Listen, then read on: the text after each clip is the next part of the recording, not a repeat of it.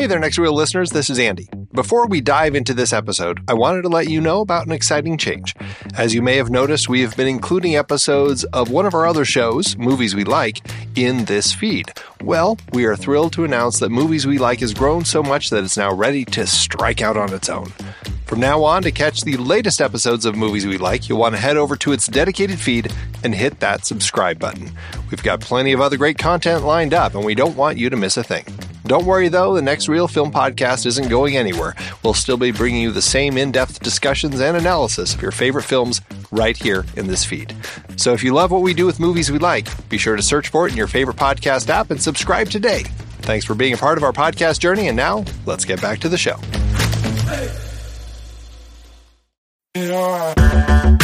Andy, can you believe we've almost hit 700 episodes of The Next Reel? I know, it's crazy. And with all the other episodes in our family of podcasts, we are well over 1,200 episodes of movie conversation. It's really pretty amazing that we've gotten to have these in depth movie chats every week for over a decade now. And we couldn't have done it without our loyal community of film fans. Their support over the years has meant so much. For sure. That reminds me, we should give the merch store a shout out. Buying shirts from thenextreel.com slash merch is a great way listeners can continue to support the show. Plus, they get to sport our great designs. Absolutely. I think sometimes folks forget we have a variety of shirts, mugs, phone cases, and more available. In fact, a great place to start is with a shirt sporting the Next Reels logo. We also have that classic Fast Times Spicoli Surf School tee or the weirdly popular Rusty's European Tour shirt. The one from National Lampoon's European Vacation. Why is that so popular? Search me, but we have sold a ridiculous number of those. I guess there are a lot of Rusties taking trips to Europe? We're always adding new designs based on movies we've covered, like our brand new design for a streetcar named Desire, featuring a streetcar named Desire.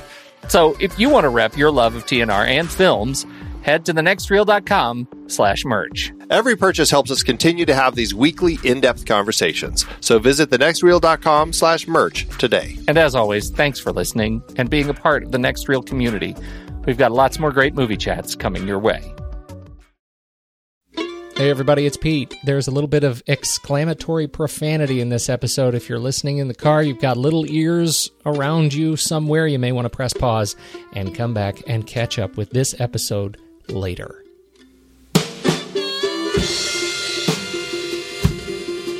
Welcome to the Next Reel Speakeasy on RashPixel.fm. I'm Andy Nelson, and that over there is Pete Wright. I'm Pete Wright. Each month on the Next Reel Speakeasy, we invite a guest from the industry to join us, and instead of serving up their favorite cocktails, they serve up movies that they love so that we can all talk about them. We'd like to welcome our guest to this month's show, Jayson Crothers. Like most kids, Jayson grew up loving movies. Over time, his love of watching movies inspired the idea to make movies, but he didn't know anyone who worked in the industry and had no idea where to even start. So, he took a Super 8 class at a community college in Arizona where he was living at the time. And after seeing some of his first films, his instructor recommended he enroll in their cinematography course. As soon as he picked up a light meter, things just clicked. The imagery in films like Seven had a visceral impact on him, so moving in that direction was a natural fit. Jayson continued his education at Columbia College in Chicago and the American Film Institute. After graduation, he jumped into the world of shooting low budget features, shooting nearly two dozen, including Amnesiac, directed by Michael Polish, starring Kate Bosworth and Wes Bentley, and Coldwater, a festival hit that found Jayson's cinematography highlighted by critics and one of our trailer picks. In 2013, Jayson joined the Chicago Fire second unit team during seasons 2 and 3, as well as serving as director of photography for several episodes. Since then, he's served as first unit director of photography of the hit series, now in its fifth season. Welcome to the show, Jayson. Hi. Hey, hey. Yay! Yay, I'm finally here. You know what's awesome? I, I feel like we're collecting a catalog, Andy, of guests that uh, we've been fans of for a long time. Th- that you were actually a trailer pick for us on the show some years ago, and now you're here talking to us. I'm so what excited trailer, about that. what trailer was that for? Cold Water. Oh, wow. I had no idea. Hey, I'm honored. Hey, check that out. Big fans. Big fans. Oh, here. awesome. Thank you. Not only that, you picked a, a hell of a movie.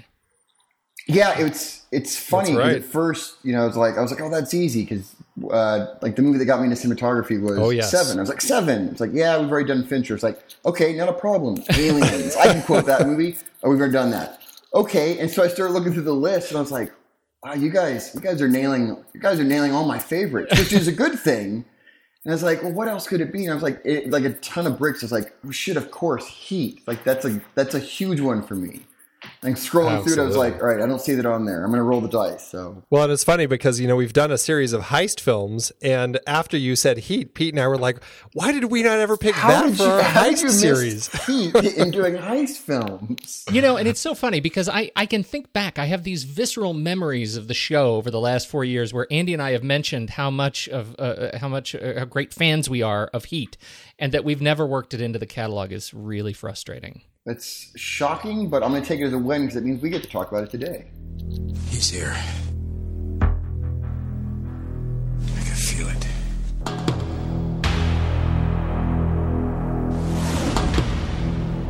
You search for the scent of your prey, and then you hunt them down.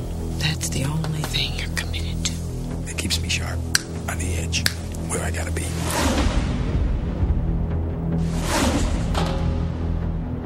You want to be making moves on the street? Allow nothing to be in your life that you cannot walk out on in 30 seconds flat if you spot the heat around the corner. No, my life's a disaster zone because I spend all my time chasing guys like you around the block. I do what I do best. I take scores. You do what you do best, trying to stop guys like me. Yeah, Heat is just a spectacular film, and Michael Mann is certainly the person to make it. What is it about uh, this film that uh, that you connect to so well? Aside from the fact that it's just such an amazing movie. See, now that I'm so excited to talk about it, I'm, I'm like, where do I start? I'm like a I'm like a dog who's too excited. Like, I don't know, where do we go? I'm outside for the first time. Where do we go? Everything smells so great. Um, I mean, I just everything about the movie. You've got you've got an absolutely brilliant cast, and you've got people that are like insanely talented in comparatively small roles. So, like in, in a movie that you know, hey, this role, you know, this is a they're in four scenes in this almost three hour movie, so we can put almost anybody in here. You've got some amazing actors taking these small roles, so the entire cast is spectacular. You've got obviously you've got Pacino and De Niro, uh, who you know the entire movie is fundamentally kind of about their relationship, and they spend so little time on screen together. But you're kind of you got that great build up to that moment, and it doesn't disappoint. Um, the soundtrack is great. The cinematography is brilliant, and it's just kind of the thing that I've always really respected about it is it's it's this sprawling. It really is a sprawling kind of epic crime drama set against Los Angeles, but it's actually a very small, intimate movie about. I mean, if you want to get you want to narrow it down, it's about two men, but it's really more about you know these uh, the handful of lives and how they're impacted by all these different choices. So for me, I'm a huge fan, part largely I think because it's uh, a very small, intimate story about a handful of people set against this very, very big backdrop. And and it's it's so much like what what Michael Mann really loves to do in his films. It's kind of that the how people's working lives affect their uh, their personal lives. Yeah. And kind of that balance that people have between the two and the struggle people have between the two and and trying to make both of them work when they're really passionate about something. or the lack of balance. I mean, I think that's the other thing is, is, is in the attempt to balance it. If you're really passionate about something, about your work, you know, in this case, you know, these men going, right, we're passionate about our work and they try to balance their work and their lives. And I think at a certain point, they kind of realize like, hey, our work is our lives. So we keep trying to balance going, how do we get to have both? When the reality, when the reality is, well, the thing that you, your work is also the thing that you love. So that is your life. You just have to learn to accept it. You know, it's it's it's funny. Like I found myself thinking as I'm watching this, Michael Mann. It feels like every one of these films, you know, from Thief to Manhunter to Heat to Insider, Collateral, Miami Vice, Public Enemies, even the disastrous Black Hat. Eventually, we're all going to be able to look back on these movies as essentially biopics of Michael Mann himself. That's very funny. It's, I mean, or to a certain extent, even I mean, you want to get one step even further. Even Last Mohicans, sort of the same thing too. Yeah, it's you're the right. same idea. It's less there. It's less of work and life, and there it's more of, uh, of like a, a cultural identity. But it's the same. It's the same basic. It's the same exact themes in all those other movies. Right. Where does he fit into? Maybe this is just a cry for help. Maybe we should It- all it- go to Michael Mann and give him a hug. He needs an intervention. For crying out loud. I, I think it's actually good that he's making these crime films because otherwise he might be one of these criminals. this is an outlet. That's what it is. You, you find out in reality, like you know, he's uh, Waingro, and Heat is actually modeled after him, and he's going out late at night and beating underage prostitutes in downtown Los Angeles. He's like, "Listen, that's my therapy. Don't judge me. Don't That's judge me." It's awful, awful. But everybody needs an outlet. Is that what you say in this case? It's terrible. Maybe that's what he's. saying. Maybe Heat is a cry for help. Maybe It's that's a what cry he's for saying. help. Absolutely. It's interesting. I'd forgotten just how much of this was inspired uh, by uh, the true story. Criminal Neil McCauley killed by one of Mann's friends, uh, uh, Chicago detective Charlie Adamson, uh, back in the '60s. And it was one of these relationships that inspired this movie. That these are two men, that these are ideologically opposed guys, and yet they had this sort of respect and and you know, as, as has been said, fondness of one another, uh, in spite of their positions related to the law. Uh, and Mann has said, you know, they had a kind of intimacy that only strangers can have. And, Yeah. and, and I think that's such a fascinating, it's one of the things that the film does so well that this is a, uh, a relationship of great mutual respect. And it's carried off so beautifully by Pacino and De Niro. Uh, and, and it's such a well earned, uh, point when they meet for the first time on screen that that we know that Pacino and De Niro are on screen for the first time together Yeah. is epic in itself. So the fact that they actually pulled it off and and made it an earned part of this of this story, uh, it's it's just explosive for me. I mean, for me, uh, we're going to jump right to the end of the movie for a second. But I mean, on that point, the the end of the movie when you know after Pacino shot De Niro and they're just they're out there in the middle of, of you know the LAX fields um, together. You know, just they they take each other's hands. For me, I kind of feel like that that wraps up the whole movie. Of we've been chasing each other, this cat and mouse game. We're you're ruining my life. I'm ruining your life. We've just been shooting at each other. All right, fine, you won, and we're gonna have, like you said, this like that intimacy of strangers. Of as much as we're strangers, we're so similarly, we're so disturbingly similar and alike that uh, if I'm gonna lie out here dying because you shot me, somehow that seems fitting, and I'm gonna have this final moment with you. Yeah. Um, yeah, the end of the movie is so good. Like that moment at the end, like they, they, like just kind of grab hands, and there's nothing else said. You're like, well, what else? There's no point of a big monologue. Like, what are we going to say now at this point? It's just great. It's so good, and I found it so interesting that that image was the first image that Michael Mann had in his head when he kind of came up with this whole story. He he got that image in his head, and he ended up kind of crafting the entire story backwards from that moment. Oh, that's really interesting. Well, yeah, because the last the last shot is just that wide shot, like the two of them, their silhouettes against the uh, against against the skyline, and it just sits there. There's no crane, there's no big dolly, there's no there's nothing dressing it up because it's like, all right, this is the movie. These two guys lying out, you know, these two guys standing there, one of them waiting for the one to die, and they're having this really intimate moment. Uh, and they're essentially, and for all intents and purposes, they're enemies, but they're not. It's yeah, that image kind of wrap, kind of symbolizes the whole movie. Yeah, and and I am, I, you know, I don't even see them as enemies at that point, right? They're competitors. That's what I mean. The, that's what I'm saying. Uh, In on paper, these they're the like they should be enemies. On, Yeah, on paper, like his job is to avoid getting caught. His job is to try to catch him. So on paper, they should be enemies. But at that moment, it's it's interesting. In in the the diner scene, Pacino makes a, a reference. You know, he uses the word brother, and it's it's thrown away as you know like friend, pal, whatever. But I, I, for me, it's always struck me it's a really interesting choice of words. 'cause I'm like, you guys really are akin to being brothers more than anything. You guys just happen to be in completely different ideologies. That's a great point. It's it's actually like some of those crime films where other filmmakers have told a story where it is two brothers and they've kind of taken each side of the law and it has that same sort of vibe. It's so hard for other people in this film to really understand the level they're at and the whole the whole reality that they set for themselves and the world that they create. But these two guys totally understand each other. They are both at the top of their uh, respective career path. They they both are are so good that they're really kind of right there. And these guys they they recognize that in each other. And even though it is one of those things where it's like you know next time we meet, I'm going to be gunning for you. You're going to be gunning for me. But they they still have that respect. Absolutely. I mean, or it's even there's there's that scene at, uh, uh, Under the Bridge with um, uh, with De Niro and uh, Jon Voight. Yes, thank you. And he's ta- he makes a comment about you know, hey, he you know he said he respects you. Yeah. You know, like all right, there's there's a moment there where you're like, and it's not he's not shining him on. It's like yeah, there is. There's respect of like, hey, these guys are really good. You are really good. You are you have you run a great crew.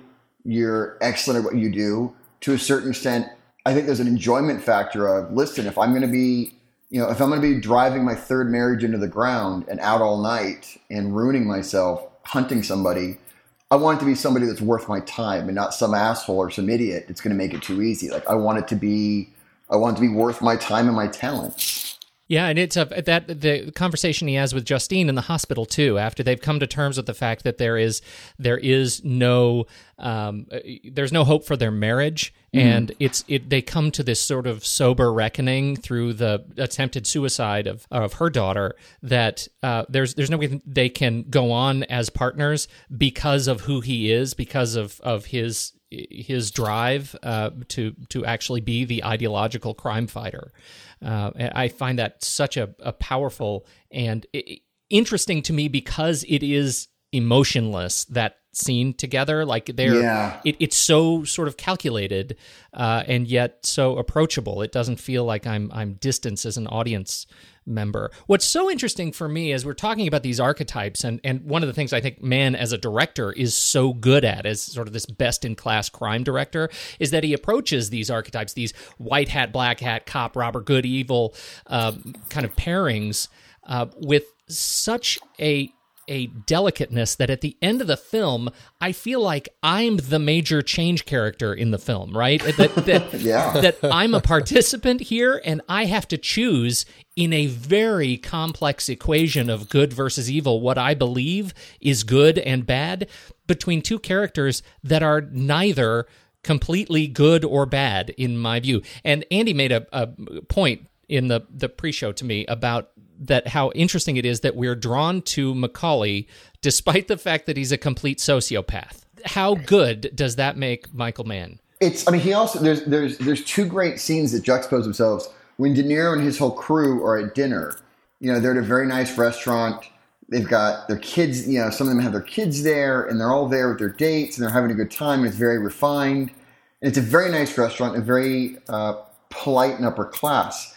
And then he juxtaposes it with all the cops are out with with their wives and girlfriends, et cetera, et cetera and they're drinking too much and they're telling stupid stories and they're kind of making fools of themselves. And it, for me, it's it's such a subtle thing, but I was like, that's so great because we're kind of ingrained to go. The cops are the good guys, the you know the robbers are the bad guys. There's certain there's certain expectations you have, and you're watching. You're like, well, wait a second. The the robbers seem to be really nice. The robbers seem to be murdering robbers seem to be really nice people and have families and this all seems great. And oh, the cops are over here. It seem like a kind of a couple of schlubs, and they're drinking too much and making fools of themselves. But it is. It's that balance constantly of, I know you're a murderer. I know you're a thief. I know that you're a terrible human being. But the cops over here, they're not much better because they're also technically murderers, uh, and they're abusive of their position of powers.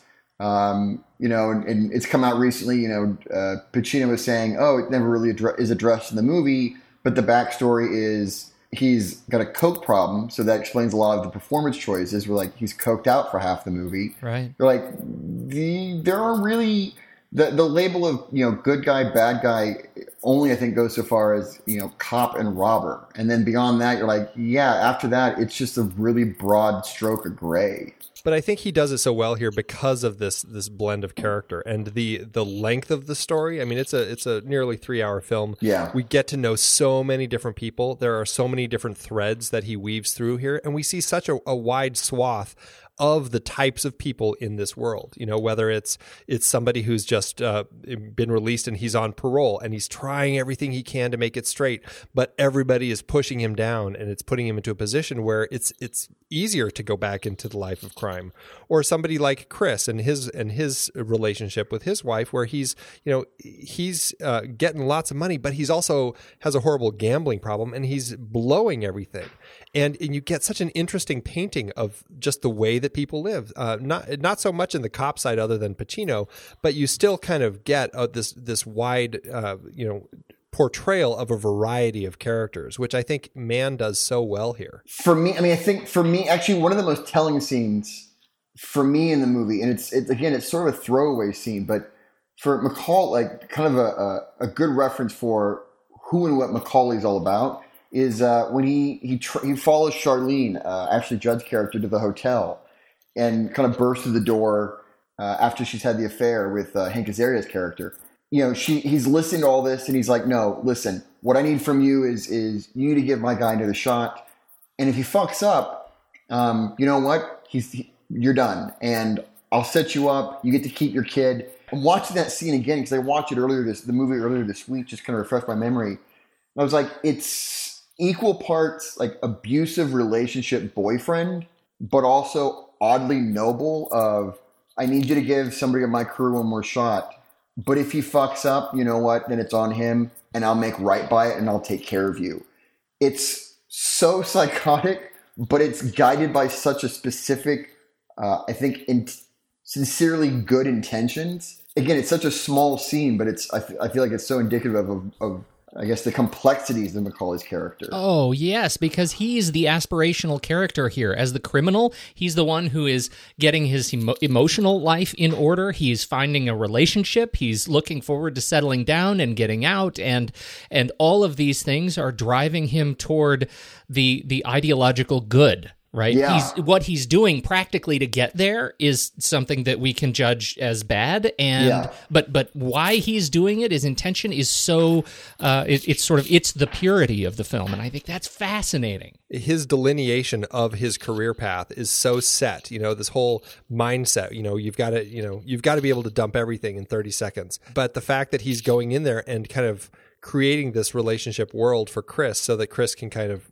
i guess stay in his own good mindset as he continues working i i found that really interesting in that uh, in that scene Yeah, that's what I'm saying. Is like he he recognizes that you know he recognizes that Chris needs this stability for in his life. That's what he needs. So Right. I'm going to help. I'm going to help facilitate that because you know being a good person, he's my friend, and I want to take care of him, make him happy. Being the the boss of this crew, I need his head in the game. Again, it's also interesting that whole idea, that idea of you know being able to walk away in 30 seconds. I'm always fascinated by at the end of the movie, he comes walking out of the hotel, sees Hanna coming down at him, and he's you know he's looking at he's looking at the girl in the car, and I'm as an audience member, you know, I'm yelling at the TV. I'm like, you need to run. Like, what was all this all this talk about walking away in 30 seconds, and you're lingering. And for God's sakes, start running. Like this is when you this is when you start like this is the heat coming. Quite literally, you've been building this whole thing up and he can't do it. It's that, that delay of do I stick around? Do I run? Do I stay? Do I go? Um, and it's the, the fact that he, he now has something he's connected to. He can't walk away in 30 seconds. I feel like ultimately that's kind of what the undoing is. Because, yeah, if, you know, if, if he'd turn, you know, that fire truck pulls up and like that was his opportunity to just cut and run and he didn't. he's welcomed that uh, emotional connection into his life. I mean, it's like in that scene you were talking about earlier, the restaurant scene where all the gangsters or all the, the robbers are all dining together. Everybody has a partner except for him. Yeah. A- and that so he goes and calls Edie and reconnects with her, and and he really finally allows that to build in his life. And you can see that by it's interesting because he allows that emotion to kind of uh, become a part of his life. But by doing so, it in a way becomes his undoing because that triggers him to then, when he gets the call from Nate that, hey, I found Waingro, he's in this hotel room, but you know, you're not going to care at all, right? And he he agrees with him, but now that he's kind of let that emotion into his life, it's like that thing just eats away at him. I think at the beginning of the film, before he had met Edie, if he had gotten that call and he knew he was, you know, the heat was on to him, he probably would have just let Waingro go. But I think there's something about him at the end and the way that he's changed now that when he gets that call from Nate, he just can't let it go anymore and he has to go after Waingro now. And it really became his undoing. Yeah, because I think it's also to me. I always took it as is that moment of of closure of I'm going to get on a plane with Edie. We're going to take off, and I'm done. My whole life, I'm going to leave it behind me. I've got closure on everything. It's done, and it becomes that moment of if I can't if Waingro's still walking around, there's there, there's a loose end I didn't tie up, and I can't fully walk away until that's done. You know, until he meets Edie, he doesn't have anybody in his life. Um, Yeah. So it's interesting that idea of this is the, the the mantra that I live my life by, but I've never had to put it into practice. Like you don't ever see him. You know, he keeps talking about it, but he's built a lifestyle where he doesn't really have he doesn't have anything he really is going to really walk away from. And so when he gets in, when he brings Edie into his life and suddenly goes, all right, well now I've got that relationship. Now I have somebody that I have to walk away from. Suddenly it's a, it's a lot harder to do it than it is to, to, to walk around saying it. They even have that conversation, the exact same conversation before they go into the bank heist, you know, because they realize that, you know, they there's more now they're being watched and all this sort of stuff. And he has the conversation, we should just walk away. Yeah. But but you know, I want in because of you know the the re- the risk is still it's higher, but the reward is still greater. But he still goes into it, and and it's like he's never been able to kind of let go of something. You know, obviously Chris says yes because Chris is going, I need money or my wife is going to leave me. So, you know, we've got this, we've got this $12 million bank job. So yeah, the risk is worth it to me. Uh, feels like a character who's like, hey, I'm just kind of along for the ride and I don't really want to have to make decisions. So I'm going to let somebody else do it. It's really interesting. McCauley keeps saying, you know, like, hey, there's the heat. We should walk away and keeps finding reasons not to do it. right. It's it's interesting when you look at Mann as a screenwriter. He re- obviously wrote the script, and uh, specifically to this issue and the the some of the arc archetypes that we're talking about that he builds into the script. He's kind of an interesting screenwriter, and I wonder if you guys could comment on this. So I'm going to read a couple of passages uh, from the screenplay with intention to talk about character development and the hand that Mann puts into backstory that we that never really come out in what they show us on screen. This is the very first page of the script. Exterior Cedar Sinai, wide day. Uh, Neil McCauley and a nurse get off a bus. Uh, Neil carries a paper bag and wears white pants like a hospital attendant. Neil is an ice cold professional, very big, very tough. At 42, his short black hair is graying. He spent eight years in McNeil and three in San Quentin. He got out and hit the street in 1987. Four of the Mag- McNeil years were spent in the hole. Neil's voice is street, but his language is precise like an engineer's. He's very careful and very good. He runs a professional crew that pulls down high line high number scores and does it anyway, the score has to be taken down. If it if on the prowl a burglary, that's fine. If they do have to go in strong armed, that's fine too. And if you get in their way, that's got to be your problem. His lifestyle is obsessively functional. There's no steady woman or any encumbrance. Neil McCauley keeps it so there's nothing he couldn't away, walk away from in 30 seconds flat. That's how we meet Neil in the script. Chris Shiherlis is on the second page. Chris wears a hard hat over a Mongol cut, Levi's, black boots, and sleeveless sweatshirt, and carries on one shoulder a 150 pound red Milwaukee Tool Company case. Looks like a construction worker by day who by night hits LA's slams, jams, and raves. He's 29 from Austin, Texas. Chris is also a Highline Pro, a boxman who knows five ways to open any safe made. This kind of detail comes with every uh, character in the film. And when you hear the actors talk about working with Mann, the level of detail that they put into developing backstory that's never directly conveyed on screen is significant. Uh, what do you think about his work as a screenwriter uh, and, and what it actually brings to screen in these characters? I'm not surprised. It's interesting. I've never read the screenplay for Heat, but hearing that, it's not surprising because that kind of I feel like that kind of attention to detail in in the descriptions and the setup of things comes across in the detail in the performances by everybody and also the detail I mean just all the details of the movie.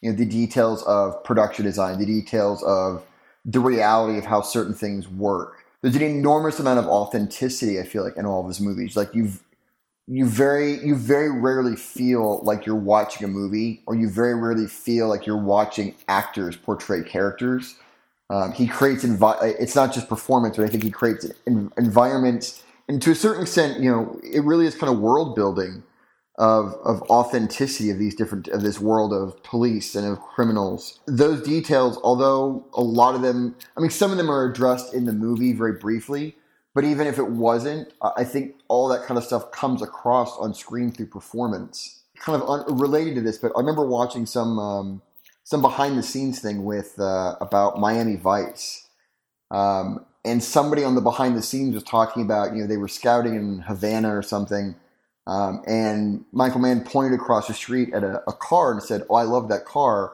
We should have that car drive by in the background for this scene."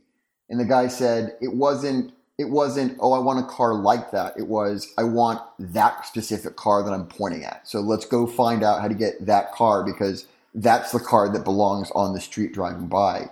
And it's that attention to detail that I think uh, comes through on screen uh, that that makes his movies work so well. Well, and I think it's it is that uh, that attention to detail that that I think is just intrinsically in his blood, whether it's as he's writing the script or as he's directing the film, or even you know as he's kind of watching the edit unfold and, and seeing how the story's working. I think he really just taps into just every every little detail. He talks about how there's uh, like when they were location scouting for this film, they they were looking for the um, location where uh, where Hanna um, comes and, and examines the uh, the crime scene when they find the dead the the, the dead prostitute, the young Mm-hmm. girl. And he says, "Oh yeah, and, and see, there's that dead bird floating in the pool. That bird, uh, when we scouted the location, there was a dead bird floating in the pool, and it's like that's such an interesting thing to just see sitting like that.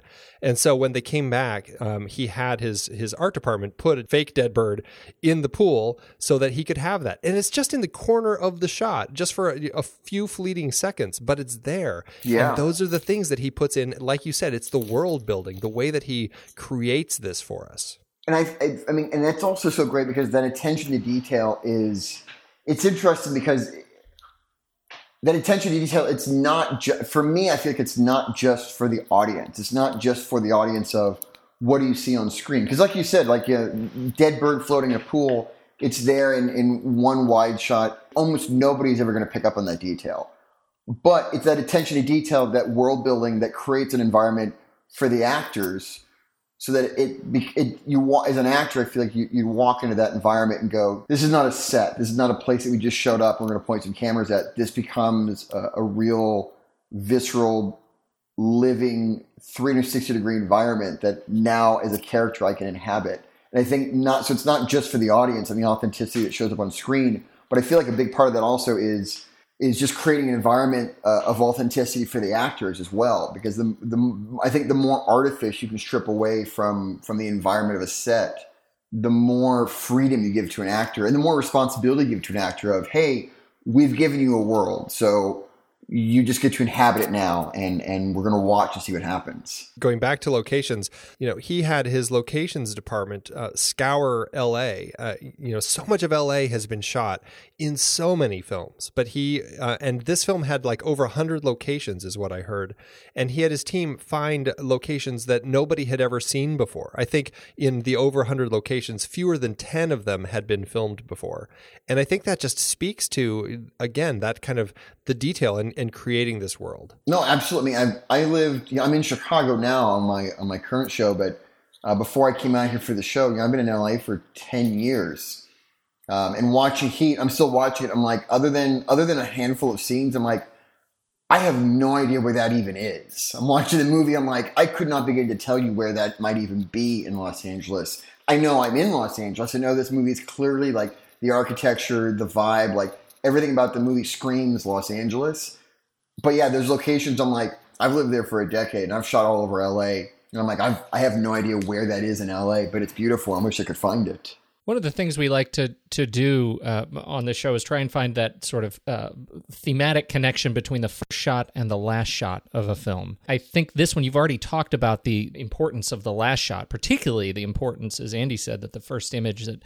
Mann had in his head that that informed the entire script. But how do we connect the very first shot and the first image we see with with the last? And the first shot in this one is that that smoky night train yard as the train kind of is pulling in, really bringing bringing McCauley into the into this story. It's interesting because that, that very first image, um, and, that, and that type of image pops up throughout the whole movie.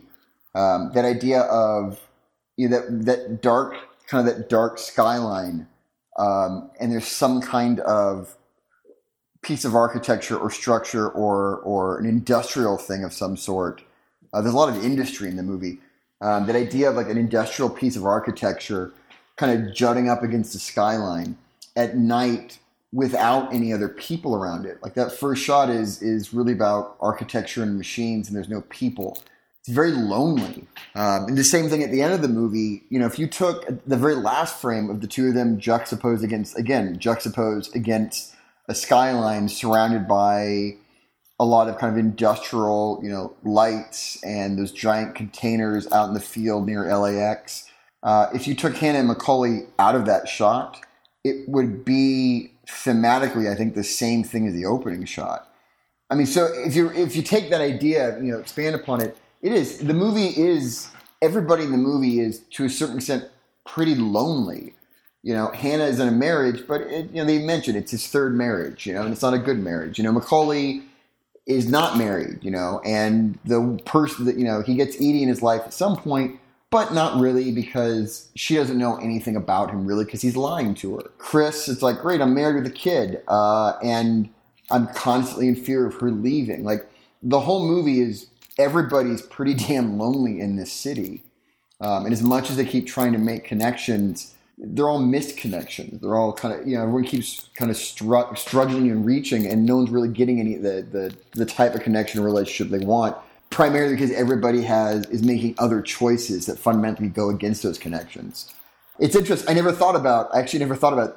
I'm kind of rambling on now, but I never thought about how the uh, the opening shot and the end shot, how uh, actually how similar they are to each other. Well, and I think that gets to exactly it's one of the reasons I wanted to talk about it right now because you were just talking about kind of the locations, the fact that they were so unfamiliar, and the locations in in the first and last shot for me are they they're sort of alien, right? They're they're kind of this is a place that is familiar to me, but I am distanced from it because I I, I get a train station, I get that you know it's L.A., but I've never seen it. I get that we're we're in an airport in the last shot, but it's a part of an airport that I rarely see and have never been personally. So again, it's that sort of I, I'm placed there, but I'm distanced from it, and that's kind of the whole thing from the for the the whole theme of the film is is putting me in a space that is that is unfamiliar yet familiar all at the same time, and I think it's it, it works really well. I mean, I, I agree absolutely, but I think you take it even one step further. Of the the reason they're unfamiliar to you is because they're they're places that, like you said, it's a train line. It's it's part of LAX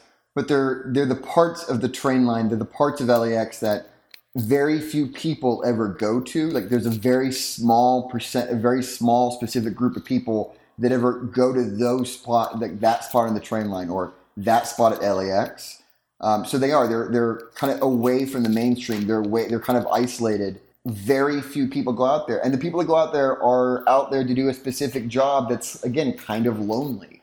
So I think that's a big part of it. Is, is a lot of the locations you're seeing in the movie are these are places that the reason they feel alien is because very few people have to come out here, and the people that do come out here for a specific reason to do a job and then they leave. So they're very lonely places because of that. Yeah, You mentioned earlier there's a lot of industry in the film. And one of the things I think is so interesting about just the presentation of it is that uh, this is showing me Los Angeles um, almost as if it's trying to show me Los Angeles as it is, right? This is a bank in Los Angeles. This is a refinery in Los Angeles. These are the things that happen in Los Angeles, not the Los Angeles that we see with the lights and the glamour and the Mann's Chinese theater. And it's, it's, this is Los Angeles that that is not encumbered by Hollywood. Heat is never going to be a movie for tourism. yeah, um, right. yeah, there's no like there's no Santa Monica Pier, there's no beach, you know, there's there's no Hollywood Boulevard, there's no Santa Monica. Like, um, yeah, it's a watching it is you know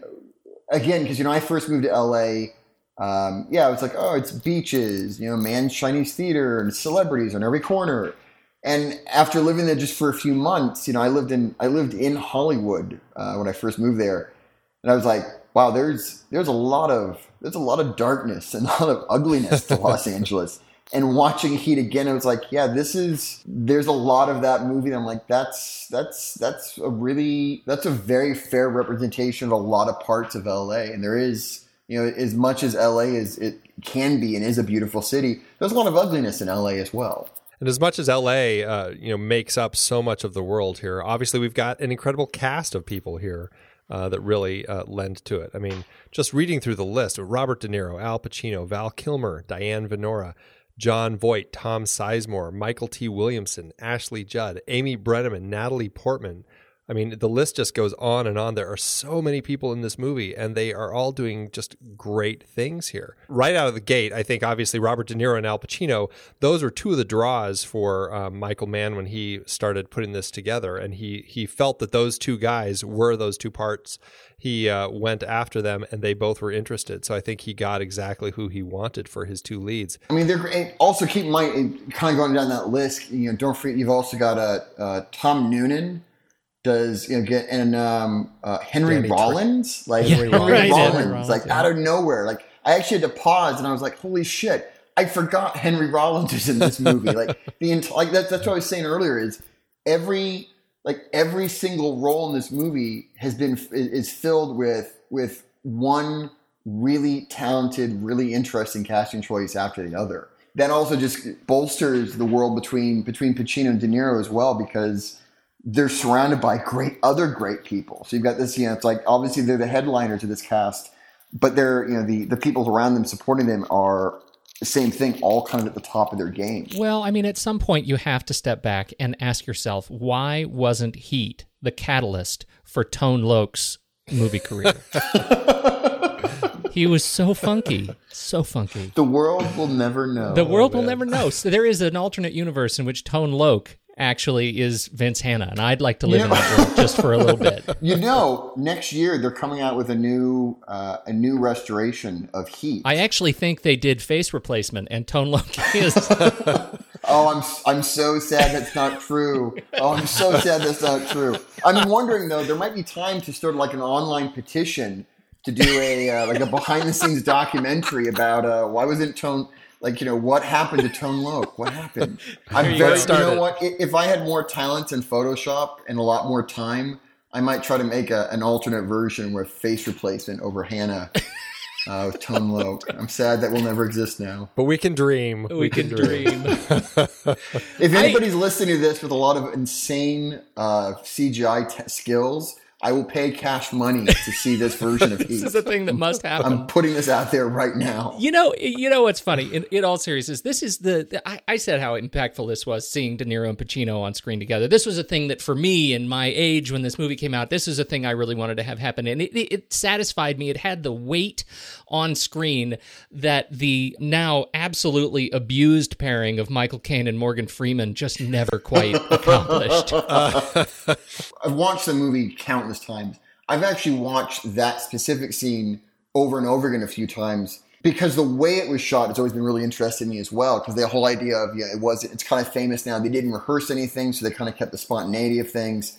Um, and they shot it with uh, I think five cameras rolling all at once. They shot basically every single angle all at the same time.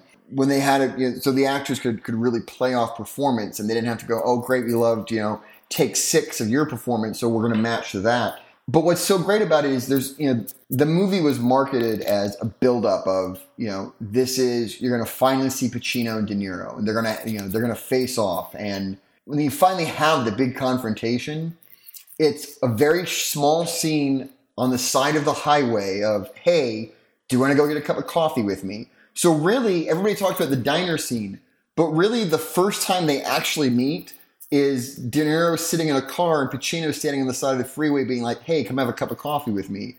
And then the following scene i think the brilliance of it is that it's such a small quiet scene. It's two guys sitting at a really nondescript kind of shitty looking diner having a cup of coffee. Like it's so anticlimactic to what the the buildup is And I think that's actually what makes it great, and that most of the scene really lives in in two close ups of these two guys just kind of bantering back and forth. In its presentation, and I mean this in the best way possible. In its presentation, it's almost pedestrian, um, but because of that, because it's not dressed up, as an audience, you really get to just sit there and kind of soak it all in and see all the nuance of performance and the looks and all the subtleties. Um, because it's not dressed up, because it's not a big thing. Well, it's interesting, and I'm I'm curious your opinion on this because I, you know, a, as you mentioned, they're there is the re-release coming out. This this new 4K remaster. They just it's timely that we're talking about this movie because just last week they did the uh, they had a, a, big premiere of this new remastered version uh, in LA, and the whole cast showed up. Yeah, I know. A, I was I was heartbroken. I couldn't be in LA. oh, it's fantastic! and and uh, Oscars uh, on their Oscars YouTube page has just posted a channel or a, a playlist of, of a bunch of videos from these, and in these they they talk specifically about the diner scene.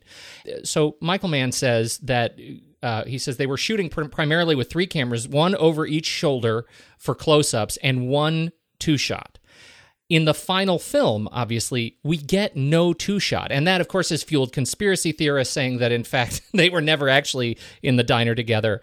Um, you know, were it not for behind the scenes photos actually showing them together, we do have that. But, any case, they made a, an interesting strategic decision, a visual decision, not to include the two shot in this conversation between these two guys why do you think that is? And do you think that uh, you know do you think it would have been uh, stronger or or how would it have been different had they they gone with a two shot? It's interesting. You know i haven't actually thought about it now that, now that you mention it. As much as the two of them are connecting the, the two of them really are I, I feel like they're still miles apart from each other. Know, it's the idea of like great we're sitting down we're having a conversation we're having a cup of coffee we're getting to know each other, but not really. Like we're not really, you know, the information uh, the information being given is is uh, from Hanna is oddly personal and intimate, but nothing that could hurt him. Whereas McCauley is giving really generic information. You know, I have a woman. I tell her I'm in sales. Like nothing that that Hanna could use later on and get you know to to use against him. So it's interesting that it's it's the scene very much is still as much as they're sitting across from each other having a cup of coffee and connecting they couldn't possibly be further away because at the end of the day, it's you're trying to capture me and I'm trying to get away from you. Uh, you could make the argument that that showing a two shot puts them both together in the same space together and it makes it a, a, moment about the two of them together. When in reality, it's it's the two of them are there.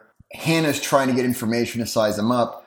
McCauley, you know, if you watch his performance, McCauley spends the first half of that scene kind of looking around left to right, trying to figure out like where are the exits and are we the only people here and what's the angle? Is this some kind of a setup? Like, you know, am I going to have to bolt and run?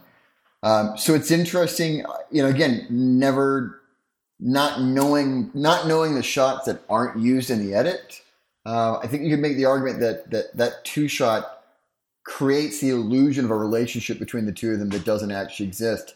And if you go one step further, now that I'm thinking about it, I wonder if the only actual two shot of them together is the very last shot where they're uh, where they're next to each other, you know, holding hands. I wonder if that's the only shot where you see the two of them in some kind of a wider shot together that way. That's what I was thinking, and that's why I really, I mean, that's kind of been my interpretation of of this. And I, I, wasn't watching the film with that in mind, but I had the impression that Mann didn't want to give us that pairing of these two guys like really connecting on screen together until that last moment. Because as you say, like we don't want to imply a relationship that does not exist when in fact at the end of the film it's it's in his death scene that that relationship does exist maybe for the first time. Yeah. As authentically. Yeah, I never thought about that. Wow, that is great. I never thought about it until right now. I need to go watch it again and see if they ever are really in a two shot together. Yeah, now, anything, I'm now genuinely curious. Like now, I want to go back and like turn the sound off and study the movie more and go, holy shit, look at that. Yeah, right. I, I think there's I, a I, that that goes back to like what we were talking about earlier. Is that like the, the meticulous attention to detail of you know, for, of Michael Mann, and that's in all of his movies. That idea of you know nothing, nothing is is ever. Uh, passive. Like there's never a passive decision of, oh, we're going to shoot a close up. Like that close up has real intention real meaning that maybe you don't realize until later in the movie, or as we're discussing right now, maybe it's a, a, a subconscious thing you don't you don't ever realize consciously, but you feel as the movie goes along. Let's uh, let's do some rapid fire through some uh, other cast members we have not yet talked about. Val Kilmer, Chris Shiherlis. Val Kilmer when he was like still being awesome, right? Although this was the same year that uh, the Batman. Batman and Robin came out. Yeah, that's what he said this or was week. It Batman Forever. It was Batman Forever, and it was this week at the, at the event. He said the most fun I ever had doing Batman was in prepping for heat. Was prepping for heat, yeah. it was funny. I was talking to someone last night about this. Uh, years ago, I had a chance to shoot uh, Val Kilmer for, was doing this one man show as Mark Twain, and it it sounds kind of funny. Like, wait, Val Kilmer as Mark Twain doing like a one man like forty five minute stage show, and it was fucking brilliant. He was so good in it, and I remember watching it because I was he was doing a again oddly I think he was like uh, at the Disney concert hall is like the surprise opening act for. Uh, I think Ryan Adams was doing a, a musical concert there. It was like a very bizarre evening because the audience also were like they had no idea what why they're watching Mark Twain for 45 minutes and nobody told them it was Val Kilmer and I was there shooting it for him. Nobody so told them it was Val Kilmer. It was so bizarre, but the the So brilliance of it. So I'm like I'm up in the balcony shooting this thing for Val Kilmer of him doing this show, and he comes out afterwards. He takes the makeup off, and everybody in the audience is kind of dumbfounded. There's like this odd silence because nobody can believe what they're looking at. But he was so fucking good in it, and I just remember watching that performance and being like, "Shit, that's right. Val Kilmer is an amazingly talented actor." But I feel like after the Island of Dr. Moreau, it was like there was this like long stretch of just not great movies. Yeah, he kind of fell off the fell off the uh, the wagon of making great stuff. I mean, other than Kiss Kiss Bang Bang, I can't think of anything else that he's done. You know, Recently since that's great. Heat. Yeah, One of my favorite scenes in the entire movie is between uh, him and Charlene. Like at the very end when he, you know, Oh. he shows up to pick her up. You know, and it's just like his close up at the car, her close up at the balcony. She waves his hand away, and it's all told in in basically what three shots. His close up, her close up, the hand wave, and it's so heartbreaking and it's so good. Well, and and so much of it is is on the backs of both his performance and hers. They are just terrific together. By the way, can we also talk about how badass Val Kilmer is, like in the whole shootout scene, um, Oh, and the he's fact great. that you know the it's become famous now. Uh, you know, he's shooting out that shootout. You know, his his rifle goes empty. You know, pops the clip, slaps another one in, and they've used that. You know, training facilities for like the Marines and police and special forces have used that clip as a reference of if you can do if you can reload in even half that time you're you're good. Like, can we just talk about the fact that Val Kilmer trained so hard that he's making like professionals watch his footage and go, "God damn, that guy's good." Yeah, total Right. badass. he's great, and he's uh, he's just as uh, as much a sociopath as uh, as uh, Neil is. Yeah, and what's interesting though is when they come out of the bank, that whole idea of thirty seconds. Like when they come out of the bank, what makes I think that shootout scene so shocking is how quickly he goes from zero to sixty. Like he's walking across the street, sees the cops, and there's not even a reaction. Like he just like he just goes. You're like, oh, that's what. There's that discipline there that we've been talking about for you know for an hour and forty five minutes. There it is in in, in motion there. Well, and that's it because that's what you get with I think both De Niro and Kilmer. You get these characters who are there. The reason they are able to to move so quickly is because they were already there. I think that's in contrast to Tom Sizemore's Michael Cheritto, who uh, he's the guy who's getting sort of the joy out of it. Like you see, he's already in the car Yeah. at that point, kind of slapping the you know, he's like ah, we did it. You know, hitting Dennis Haysbert on the back, and and and so you you feel like he's the guy who's going to have to ramp up. He wasn't quite as serious, but in Val Kilmer, you have a stone sober guy. Yeah, it's the it's the I'm not in the car. We're not driving away. We're, Yeah. We haven't gotten away with it. We're still in motion. Yeah. Yeah. Whereas not over, Trito, yeah. yeah. Trito's in there laughing like you know, hey, the hard part's done. It's like, no, you asshole. Yeah. You're sitting in the car with a machine gun and twelve million dollars. You still have to get away. But actually, I mean, it's, it's going through the cast. Like also like uh, uh, Jon Voight is again like just so so good in the movie. Jon Voight, watch that movie. I'm like, I, you know, like I love my friends. I have great friends. I'm like, I wish I had Jon Voight's Nate as a friend. Like that's the guy I want to know. He's such an interesting character, and I, I didn't realize this, but he's he's kind of uh, based on Edward Bunker, who was a real life former career criminal and and fence turned writer, who actually, I mean, he's written a bunch of books about crime. Uh, he was a consultant on the film. He's acted in films. He was Mr. Blue in Reservoir Dogs. yeah, no, no, he's great. Yeah, yeah. It's it's so interesting, and you look at Jon Voight as Nate, and you go, "Oh, okay, yes, I can totally see it now." like that connection is right there. Within that framework, you're like, oh yeah, totally. Okay, next one. Yeah. Yeah, he's great. I love I love seeing Tom Noonan. You brought him up. I mean, he's great. I, I love that just the the little thing that you know he's in a wheelchair and but he's this guy who's like he lives under these uh, under the the radar towers and the satellite dishes and everything, and he's just you know collecting information, putting these plans together. It's and really his, interesting. And his amazing beard in the movie. Like it's a pretty, um, but again, also like Natalie Portman. Because I think this was like her. Se- this was only her second movie after The Professional, right? It may have been. I mean, she obviously was was just so young at the time. I mean, she was just doing such things. Yeah. Yeah, I think she did The Professional, and this was like only her second movie. And same thing, like she's just so damn good. Yeah, right away you can tell that she's uh, she's just a, a, child actor who already had a, an old soul in her. I mean, she carries a lot of heft in both of those films, and we've talked about um, Leon the professional on this show before. And here you see that same depth to the character and just the the darkness she has, and, and just the struggle she has with this absent father and I really love the moment where, where uh, I mean, it's it's a terrifying, terrible moment. But you know, when she's tried to uh, kill herself in Hanna's bathtub at his hotel, you've got that conversation afterward with uh, with her mom, uh, Diane Venora, and Al Pacino, where she's like, she chose you. She she you know she you're the one that she connected to. You're the one that she was crying out to. I found that so interesting that that you know for Hanna, particularly this guy who's who's you know walled himself off so much to having these kind of personal relationships, that connection, that that kind of defense, he's always looking out for the daughter, and he's always kind of frustrated with the father and here he is with the, with Natalie Portman's character having that connection with him. I just found that just so incredibly touching. Oh, by the way, uh, let's not forget uh, Jeremy Piven's one scene role in the movie as well. Yeah, right. Yes, pivotal. totally, totally random. Like that's what I mean. Like this whole movie's like, you're like, holy shit, that guy's in this movie too.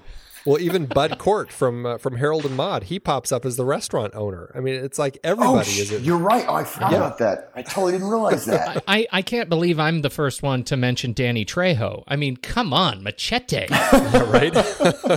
Which, by the way, I love. What the one of the few complaints I have about the movie is when they're having their little powwow about, you know, do we walk away or do we stay? And everybody's talking about, you know, what do you think? What do you think? And everybody gets like this moment of, of, of you know, they all get their little moments of we're going to talk about it really side.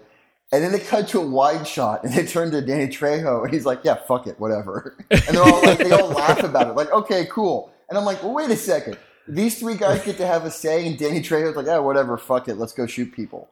I'm like, wait, I, he gets no more character development than that. What the shit? No wonder he, no wonder he turned on you guys at the end. You know, I'm I'm gonna do pretty much what the film does with the next three characters, and uh, because this is a, uh, we'll call it a man story. Diane Venora, Ashley Judd, and Amy Brenneman as the representative women. Justine is such an interesting character to me because I'm watching her going like from the very opening scene, you're like, yeah, this marriage is not going to last. Like, as an audience, you're like, this isn't going to last. Like, you know, they wake up in the morning after having sex, and you know, she's already she's already popping pills. Like, it's like, all right, this is this is how she's this is how she's coping, getting through her day. Their relationship to me gets really interesting late in the movie when she sleeps with Ralph, and then they come back together in the hospital to kind of over uh, over her daughter's you know attempt suicide attempt and watching of you know her talking about the only way for me to get closure with you is I have to debase myself with Ralph and the idea of I'm angry that it can't work but I still love you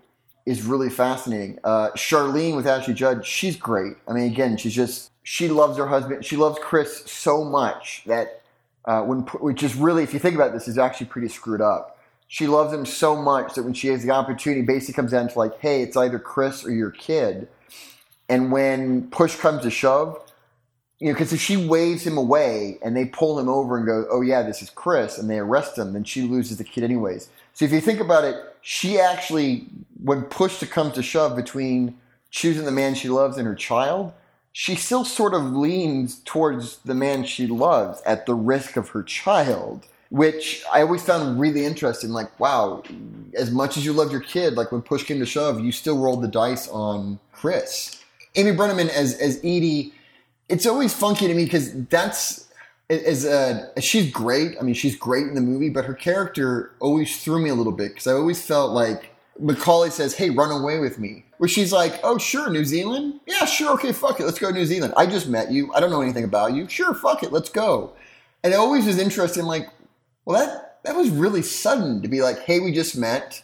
Uh, hey, I don't know anything about you, but sure, I'll pack up my whole life and move to New Zealand with you. Why not? Especially because she's such a May to uh, Robert De Niro's December. Yeah, which you know that always strikes me too. I'm like, she's you know, there's so much life for her to still be you know seeking out you know the graphic design, whatever it is that she's trying to do, and and here she is, just like, yeah, I'll, I'll go. Uh, it, it that always that's one. Uh, I mean, I love Amy Brenneman. I think she is great in the film too, but um, I, I always wonder if I would have liked it more if it was somebody that I would have bought in the relationship a little more. You know what's interesting about it? All three of these women sort of play the same character on a continuum, right? With Diane Venora, we get she's she they're all broken in sort of the same way. Diane Venora is broken uh, that that she's in a relationship that is already broken, and everybody has come to terms with the fact that it's over.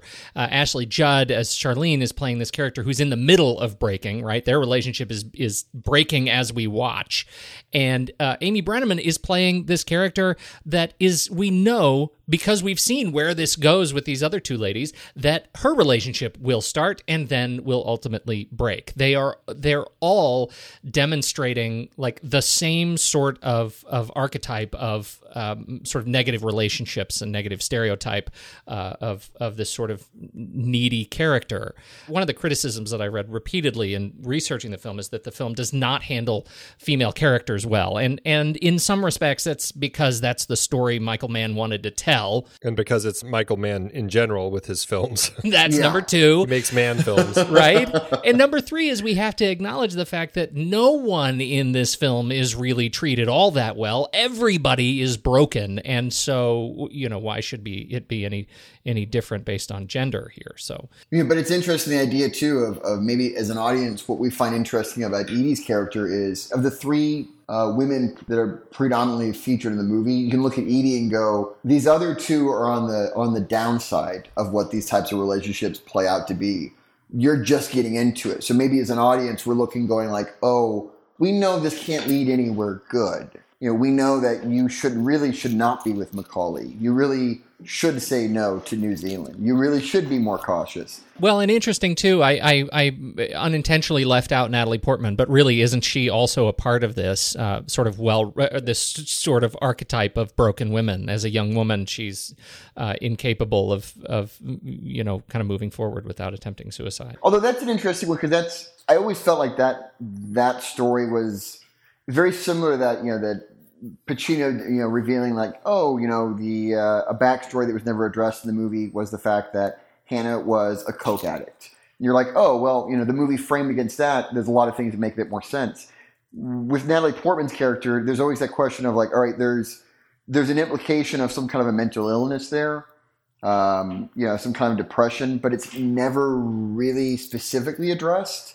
So it's it becomes a matter of like, is it like is that issue stemming from an issue with her father? Is that stemming from abandonment issues in general in which case Hanna is kind of contributing to that of you know hey my dad abandoned me.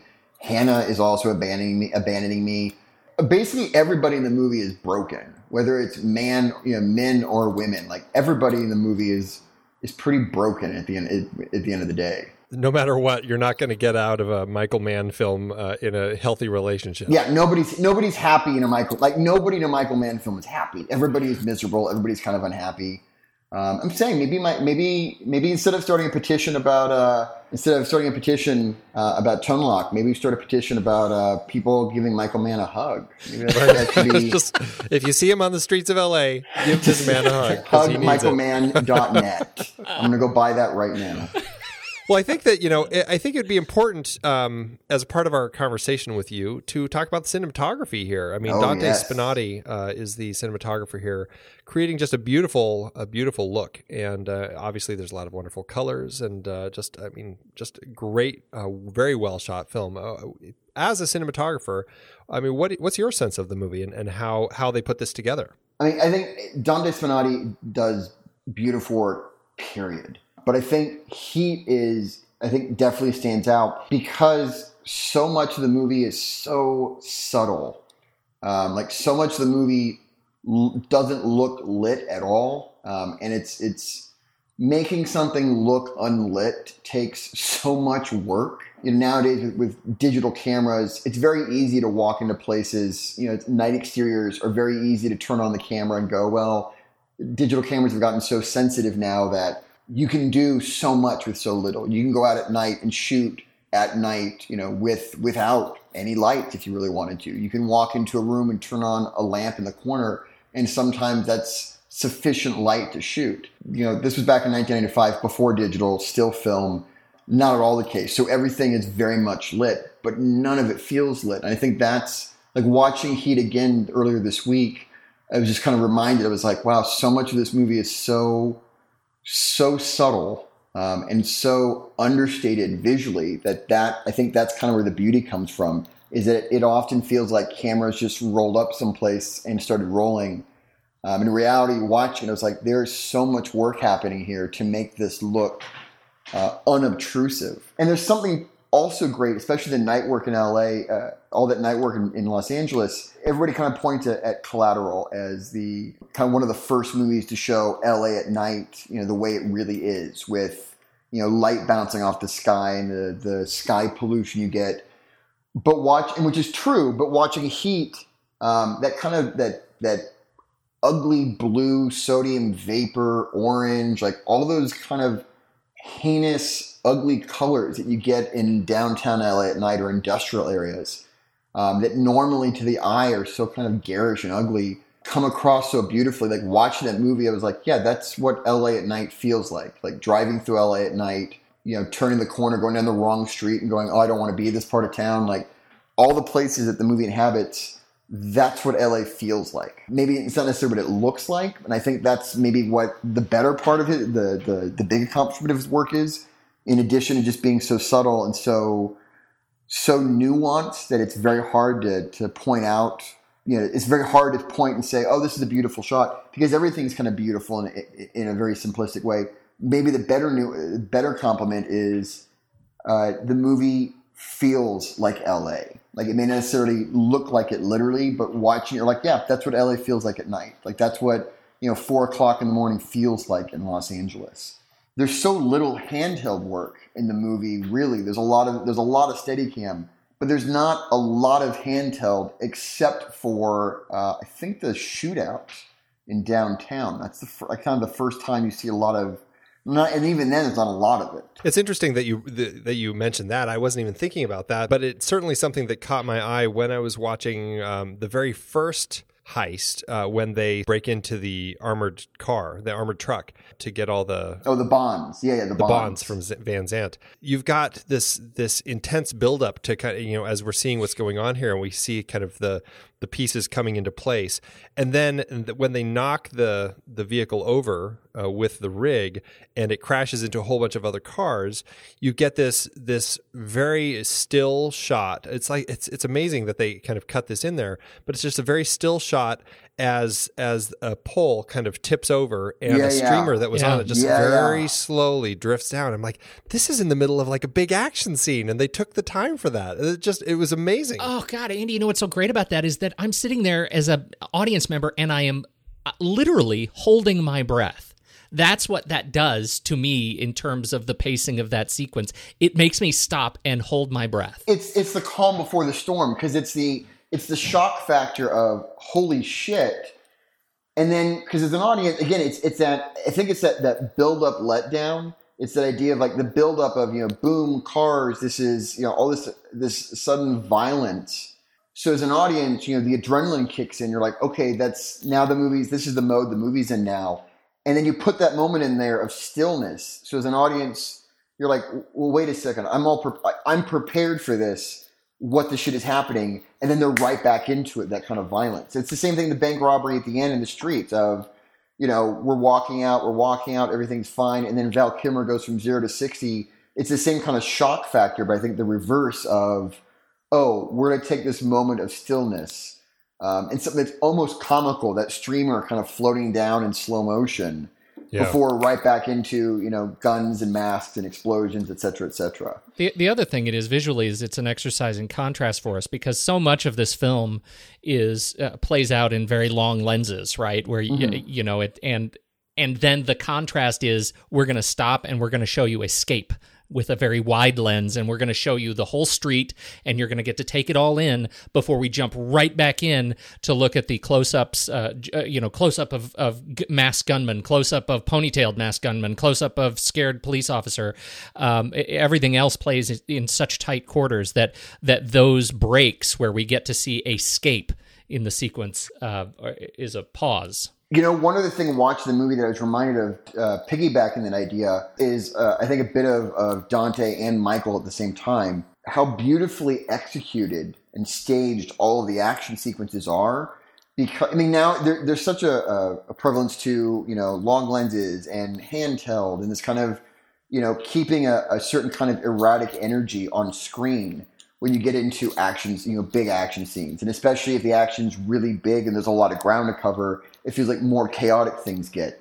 And watching the movie again, all of the robberies, you know, the opening with the armored truck, you know, the shootout in downtown. What I think makes it work so great is you don't have that kind, you don't have that kind of shaky, erratic, handheld look that's that you find in a lot of other in a lot of modern action stuff. It's all fairly controlled, but more than that, is an audience, you're never lost on the geography. Like you always know where you are within the sequence. You always know the relationship of where people are. You know, you always know this person is here in relation to this person. I know where everybody's at. I know where all the action's happening. As an audience, you never lose a sense of geography. And that energy and the adrenaline and the excitement is still all there without resorting to, you know, shaky snap zooms to kind of create false energy. And I think watching it, I was like, that's that's what's great to me is that you know this camera's you know flying around in a Steadicam. There's a lot of cuts. There's a lot of close-ups. I feel the the the chaos of what's happening, but as an audience, I'm never confused as to where I'm at or what's happening. It's all very it's very precise in a lot of ways. And isn't that a case example in the closing sequence where we have this sort of chess scene, right? This this chess game played out with the lights flying over and the uh, you know these two guys dancing in the shadows at the end of this runway. And I, you know what what really stuck out to me is the the shot length of this sequence as we start with slightly longer shots, uh, you know, of these guys as they're uh, moving throughout these these small buildings at the end of the runway and the lights are flying overhead and the shots get faster and faster and faster. And I think to your point of false energy nowhere in here did I need the camera to start shaking around in order to give me that sense of energy. That energy was built with these two guys creeping around through cuts and shot length you know in increasing the frequency of shots uh, over time uh, alone. Good cinematography is is so reliant, I think, also on strong editing choices. But it's not, and when I say that, I don't mean it's it's not just what choices are the editor going to make. It's the choices that a, a director and a cinematographer are going to make in terms of we're going to do this shot that's then gonna we're gonna juxtapose this shot with this shot. Like so much of cinematography is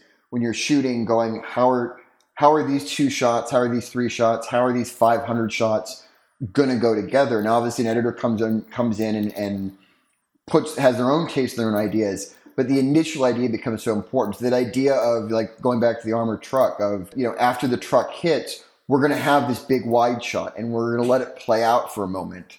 Um, and maybe that streamer falling in was a happy accident. Maybe that was planned.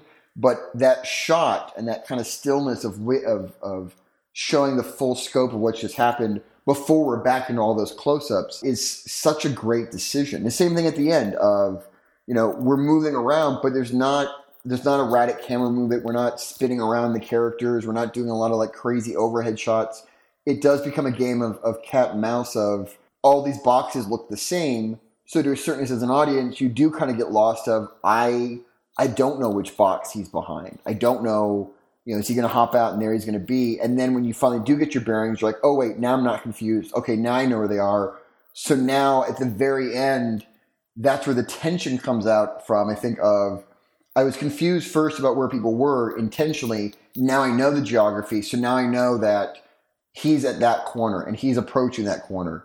And at any moment one of them's going to pop out, and only one person can make it out alive here. You know, that's an interesting thing. It's really the the fact that they do intersperse the the longer, wider shots that give us the overall sense of geography that builds intensity for us. It's it's only once we know as an audience, uh, we know where these guys are relation in relation to one another that we're actually able to feel nervous for them both. Yeah, you know, and I'm going to jump back, kind of going back to something else with Spinotti that I thought about. One of the things that I think is is really stunning about his work in the movie too, just lighting wise, in addition to just kind of how subtle and and nuanced things are and how naturalistic.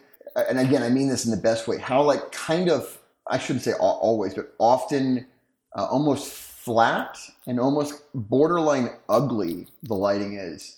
Um, and it's very interesting because it, it's in a lot of ways it's similar to The Insider, uh, which again Michael Mann and, and Dante Spinotti, like uh, the idea of in that movie like there's they do the opposite. There's a lot of like really harsh lighting and a lot of really hard light and a lot of very vibrant and colorful. Um, whereas here everything's a little muted, everything's very soft. But there are things you're watching going like, I mean, towards the end of the movie, uh, McCauley, you know, walking through the hotel, watching it, going like, all right, that that on its surface is is is pretty flat. It's a bunch of wall sconce lights um, in a hallway. Like the lighting is fairly flat, fairly even. But again, watching it is is you're like, but there's an there's a certain kind of beauty that comes out of that. And I think that's kind of the brilliance of Dante Spinotti is is being able to find things that under normal circumstance you'd look and go are either unremarkable or unattractive. Um, and he finds kind of a brilliant way to, to to frame those in a way that you look and go, oh, that's actually beautiful. I've never seen it that way before. We talked a little bit about that um, in our last speakeasy about Fat City, um, which takes place in, in Stockton, California, mm. and uh, boy, they, they do an amazing job of of uh, making you kind of well, at least making me kind of fall in love with a lot of the ugliness going on. Yeah, and that that's place. that's so. I mean, again, Conrad Hall, like that's it's always interested me it, how how much work it takes to make something look like you didn't do any work, um, and how much talent it takes to make something that uh, in anybody else's hands would be ugly and unattractive actually take on a, a, its own its own kind of beauty. My wife says a lot, um, uh, you know, because she she loves to sing and she she'll screw around with people uh, and sing terribly, and she's actually got a beautiful voice, and it's that idea of of you know to sing terribly, you actually have to be able to sing really well. Uh, right, so it's like yeah. kind of inverse thing. If somebody can watch and go, you know, oh, that movie looks completely unlit and natural, like they didn't do anything. I'm like, that take that's probably the biggest compliment you can give to a cinematographer because it takes right. so much work and talent to do that. The cinematography, I mean, obviously this is a long movie. They shot a lot of film, and like you said, this was film back back in '95. They had to have a team of four uh, main editors working on this to cut this thing together. What I find interesting, there's this website that we uh, we haven't looked at in a long time, Pete, yeah, but Cinemetrics. Yeah, Cinemetrics. Um, they actually have people who go through a movie and, and average out the shots, so you can wow. get a sense of how many or how long is the average shot length in a movie. Just as a comparison, I thought it would be interesting to look at. In this movie, the average shot length is 4.4 seconds, which seems pretty short um, when you hear it that way. But then when you compare it to The Rock, which came out the following year, directed by Michael Bay, that's at 2.5 seconds. And then uh, we've talked about the Bourne series on this show. Uh, the Bourne Identity is at 3.6 seconds, which is a leisurely 3.6. I'm like, I, I really would have thought like you know, like, like Oh, you're talking about the Bourne Identity. You're talking about the first one, right? Right. I was gonna say like Bourne Supremacy. Are we like into fractions of seconds? Yeah, Born Bourne Supremacy drops down to 1.1 second is the average shot. that sounds about. I, I, actually would have thought it'd been shorter. I thought they would have been like decimal points at that point. I know. Ultimatum, they're at 2.1. They came up a little oh, bit. Oh, they doubled it. Oh, impressive. Yeah, and Legacy, you know, it wasn't uh, Greengrass in that one, but it was back down to 1.3. So they went uh, pretty short for Legacy. I feel like you're ma- you're making commercials at that point. right, exactly. So this 4.4 seconds average shot length feels awfully uh, snail paced. well, and, and doesn't it doesn't it really fit into one of the things that Mann has said over and over? This is not a genre film; it's a drama. Right. Yeah. And and and it at 4.4 seconds feels dramatic. Right. But it, it's in, it's interesting because yeah, it's it's it is. It's just you know we've talked about it, it's it's this kind of sprawling epic crime thriller drama thing if you take all the giant action set pieces away from it, to a certain extent, it's I don't know this again in the alternate universe. uh, where so many other beautiful things exist, uh, such as Tone Lōc playing Hanna. Uh, in that same alternate universe, it'd be interesting to see this movie with Pacino and De Niro not playing a cop and robber, but playing some other parts that are also direct opposition to each other. Like to a certain extent, the movie really is. It is. It's a drama that happens to have some action pieces in it, but Right. you could take those action pieces out, and I would still argue that uh, the movie, dramatically and story wise, performance wise, would still be just as strong. This movie's practically Dead Poet Society. Alternate universe movies here. I'm telling you, this this show is a an incredible resource for aspiring YouTubers. It's a brainchild for alternate universe movies that have to be made. I demand it. Right here. yes, indeed. Let's talk about the music a little bit. Elliot Goldenthal does the score, and uh, I mean, he comes into this with uh kind of an avant-garde, especially for the time, score that it, it doesn't really have themes. It's just it's just vibes. It just gives you a sense of what's going on. Um, same thing with the music, and, and Michael Mann is really a uh, a filmmaker who likes just uh, a lot of really interesting tracks in his in his films. Uh, the music in this film works so well, both the the songs that he picks and the score. I just find it such uh, such energetic pieces that that give such life to it. It's also like, like such iconic music. Like some of that, you know, like the uh, the the bank robbery. You know, when that first shot of McCauley walking into the door. You know, and that kind of industrial and the drum beats hitting over and over again. Like Right. you hear the first, you hear like the first two seconds of that music, and immediately you're like, oh, that's from Heat. Wow, I really want to go rob a bank right now. um, like that music is just so yeah, it's it's very iconic, but it's you're right. It's what I love about it too is is kind of going back to that idea we were talking about earlier of, of uh, architecture and industry play such a big part visually. Like all of the music, almost all of the music and the soundtrack feels very industrial. Um, it feels Yes. very kind of metallic and artificial, and it just it feels like the locations in the movie. That that's really interesting. It really does tie into everything Michael Mann is doing, creating this world. Yeah, and, I, and the song at the end uh, that plays over the uh, the end scene of them, you know, the two men holding hands out in that field. That scene plays well by itself, but with that music, I think that music really really ties together and makes that scene really sing. Like without the music, the scene is strong. With the music, that scene wraps up the whole movie, and you go, okay, that's the ending. That's the ending that I wanted, and I the movie deserved, and I'm satisfied with it. Yeah, that track. That's uh, God moving over the face of the waters by Moby. yeah, it's, it's a beautiful song, and it's and but more than that, it's like you said, Michael Mann does uh, in all of his movies. There's a heavy reliance in a good way on music, um, but I think it's done, especially he just so well of, of the music is really matching the visuals, which is really matching the, the themes and the tone of the whole movie. I, I have to say, you know, just a, a little bit of a heartbreaking bit of awareness that the that the other Moby track on here, New Dawn Fades, which was originally uh, Joy Division, I like Moby's version better, and it's probably because of this film. So, Pro- um, very- with apologies to. Joy Division, I, I mean, here, I this if I recall, I mean, this is you know, this is now a while ago, but I think this may have been oddly, this may have been the first time I heard uh, Moby at all was in this movie. oh wow, yeah,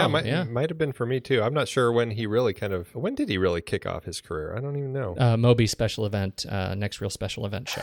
That's right. Well, Yeah, that'll do a be coming soon. Yeah, coming soon. This film weirdly did not get any Oscar nominations, and I don't know if I'm saying that um, with surprise or not. Because I mean, it isn't. It's a genre film, I guess. It's not the sort of thing, especially in '95, that you would have seen getting any Oscar nominations. But even, I mean, I, I kind of came back to this going, oh well, I'm sure it got a nomination for like best sound mixing, um, you know, best editing, something like that. Nothing, not a single uh, award nomination for this film. Other, I mean, it got some you know minor sorts of nominations in in other uh, other you know film critics things. I don't know. It, it surprised me. Did it surprise either of you? You know, it's inter- It's funny. It's it's surprising. Like you hear that now, you go like, "What the shit? How did that happen?" And it's shocking, and it's you know, it's a crime, and you get outraged, and you go, "Yeah, but there's a there's such a long history of some brilliant things being totally overlooked." I mean, you know, it's the you know Gordon Willis never being nominated for an Oscar.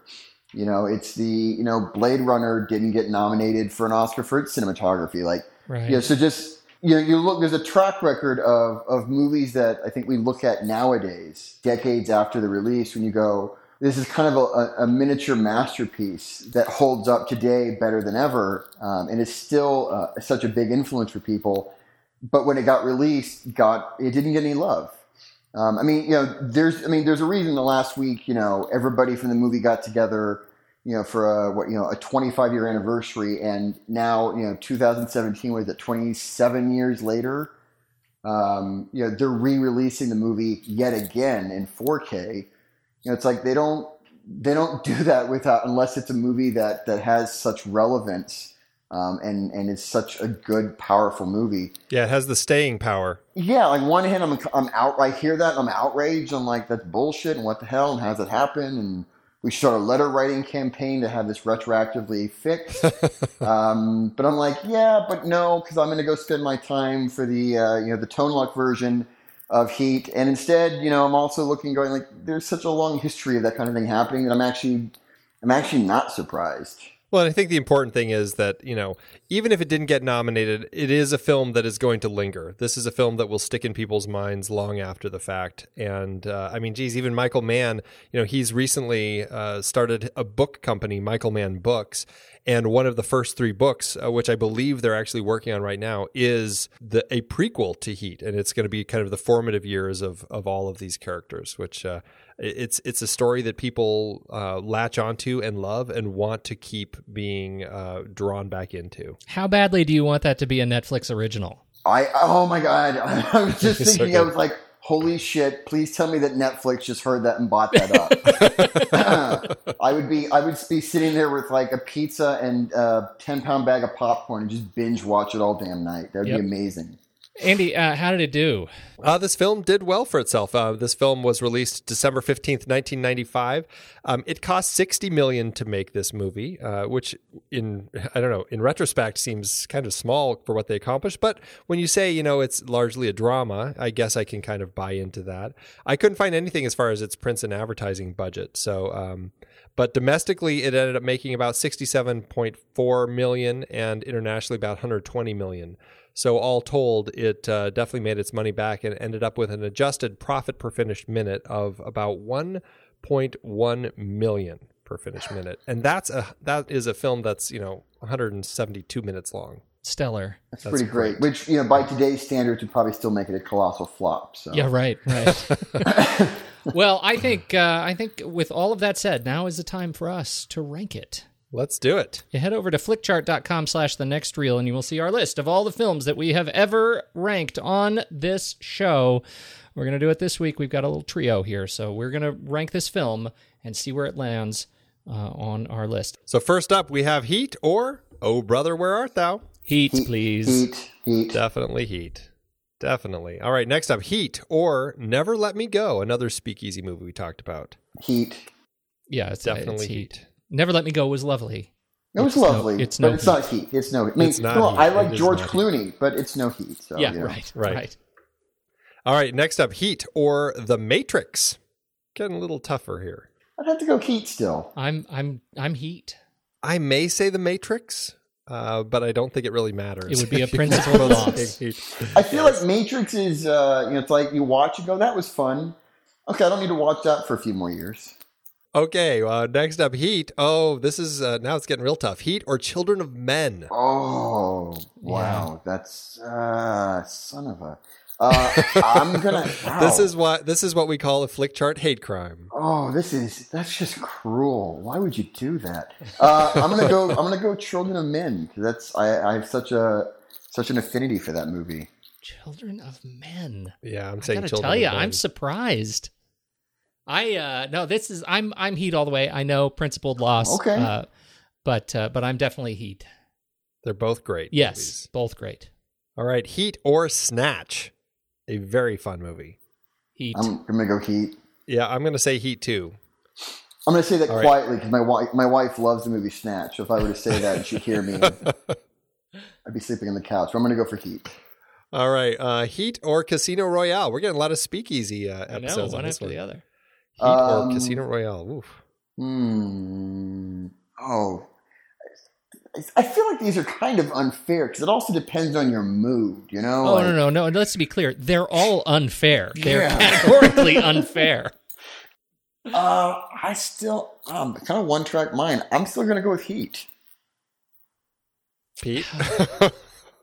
I, I I can only say this because I've already I've already wrestled with it on my own flick chart. Uh, I am I am Heat. Uh, I'm really torn. Uh, these are all just brutal. I'm gonna I'm gonna go with Heat also. Although uh, I could say Casino Royale on a different day. And uh, let, next up, Heat or Room, the recent uh, the recent uh, Yeah. Oscar nominee. Oh, room. For a second, I thought, and I I was like, wait, room or the room? Oh, I was like, that's a a totally second. different experience. I was like, wait a second. Now we have an intro. Now it's gotten really interesting. I'm like, hold on. Can we somehow find a world where those two movies coexist together, like some kind of crossover hybrid?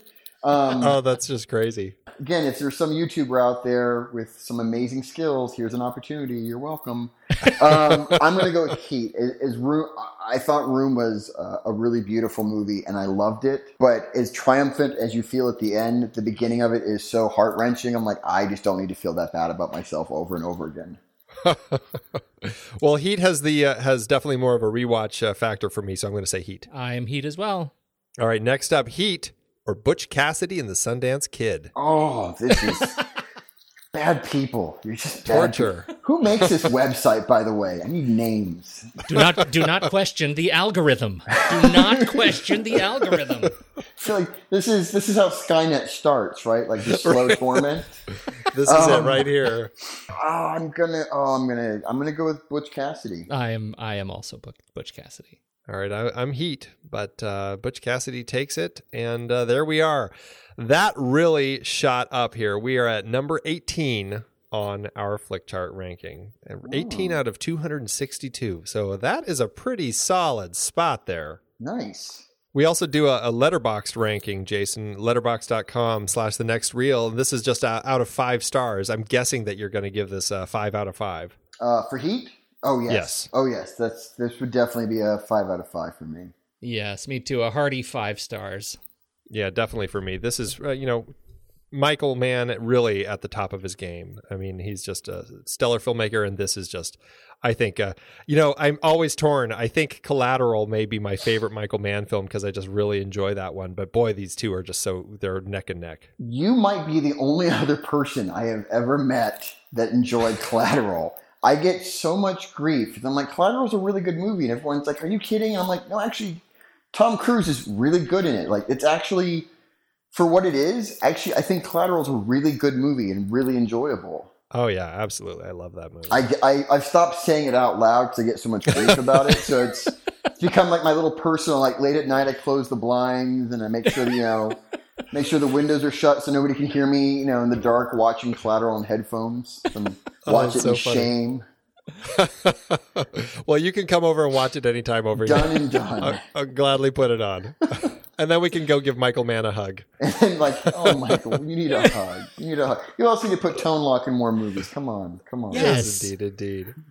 Well, uh, so Jayson, thanks for coming and joining us on the show today. My pleasure. Thank you so much, guys. It's been a lot of fun. If if uh, people want to learn more about you or, or track you down on the internet, internet, do you have a home on the internets where I- people uh, can uh, dig do. in and I have a website that is being redone right now. Not as fast as my agent would like it redone, but it's being redone. It's uh, just jaysoncrothers.com.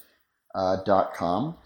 uh, yeah, you can go there and see stuff that I've done and see what I've been up to. And Well, now we, we already talked in the introduction uh, what you are, are actually up to. What are you? Uh, tell us a little bit about what you're up to and are most excited about right now. I'm still out in Chicago uh, on season five of Chicago Fire, uh, and I'll be here. Uh, the season goes all the way until the end of April next year. So that's what I'm up to now, and uh, I'm excited. that It starts airing in October. I'm excited for it to start airing uh, because we do some really amazing things for uh, considering it's network television. We do some pretty amazing things every episode.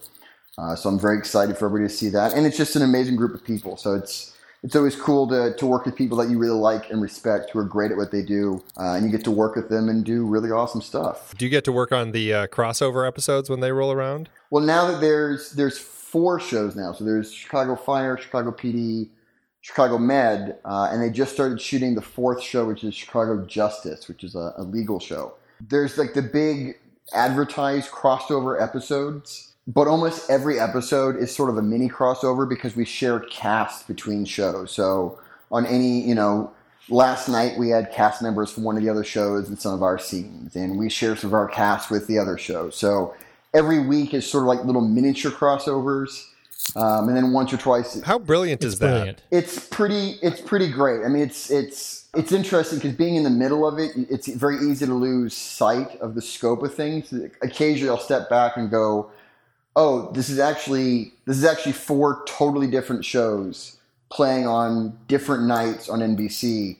The four of them combined kind of create this entire little universe of uh, of characters and stories that carry over between four different shows and all these different cast members. Yeah, talk about world building. I just find that so fascinating. And again, with now they've added this the Chicago Justice, it just keeps getting it just keeps getting bigger and bigger. But yeah, that's what I'm up to now. I'll be doing that until April, at least April of next year, um, and it starts airing in October. Uh, and I'm excited because we, like I said, we we do uh, every week. We get to blow things up and flip fire trucks and do all sorts of cool shit. It's a, it's a dream job, man. It is a dream job. I get to go hang out with. I get to like ride on top of fire trucks and blow shit up and set things on fire. And you know, like how many people get paid to go like create mayhem and chaos? You know, and then I don't even have to clean it up. That's the best part. I show up and create and blow things up and orchestrate chaos, and then somebody else cleans it up. It's awesome. It's a short and That's distinguished list. That was so fun. That's awesome, man. Thank you, really. Thank you for doing this and uh, and pleasure. being a part Thank of it. We you. sure This is appreciate your time. I was awesome. Thank you, guys. Thanks so much. And for everybody out there, we uh, hope you enjoyed the show. If you like what you heard, follow us on Facebook, Twitter, Google, Plus, Instagram, Pinterest, Letterboxd, Flickchart, and YouTube. And don't forget to head on over to iTunes and leave us a rating and comment. It really does help more people find us. Thanks, everybody, for tuning in. And until next time, I've got 30 seconds to drop everything and get out of here.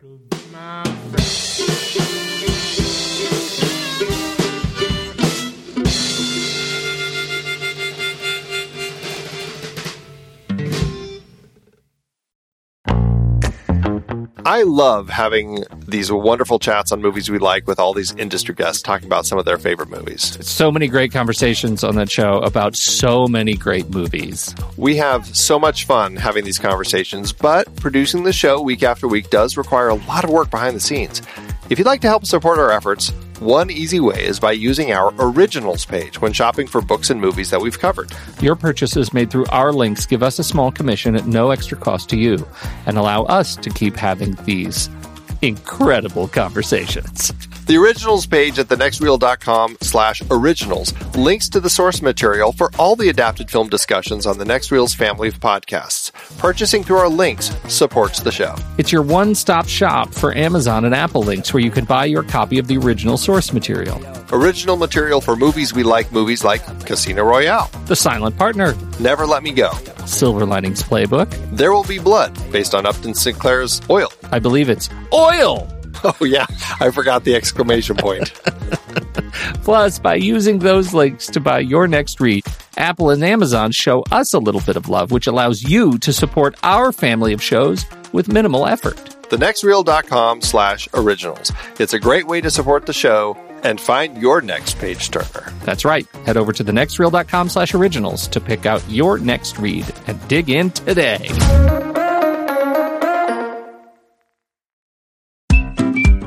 I've been podcasting since 2006.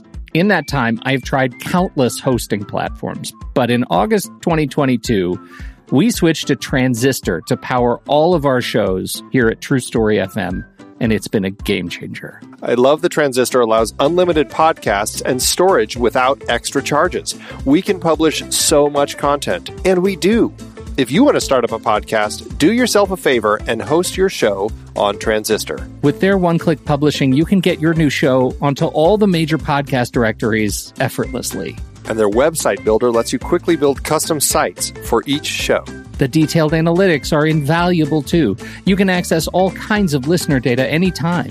Oh, and the versatile players allow you to embed episodes anywhere to reach new listeners. Plus, the team behind Transistor is super responsive and keeps making the platform even better. After using countless hosting services over 15 plus years, Transistor has been hands down the best podcast partner for us. If you want a hosting platform to take all the worry out of getting your podcasts out into the world, go to thenextreel.com slash transistor and check it out. Support our show and support your own show by going to thenextreel.com slash transistor. Start growing your podcast today.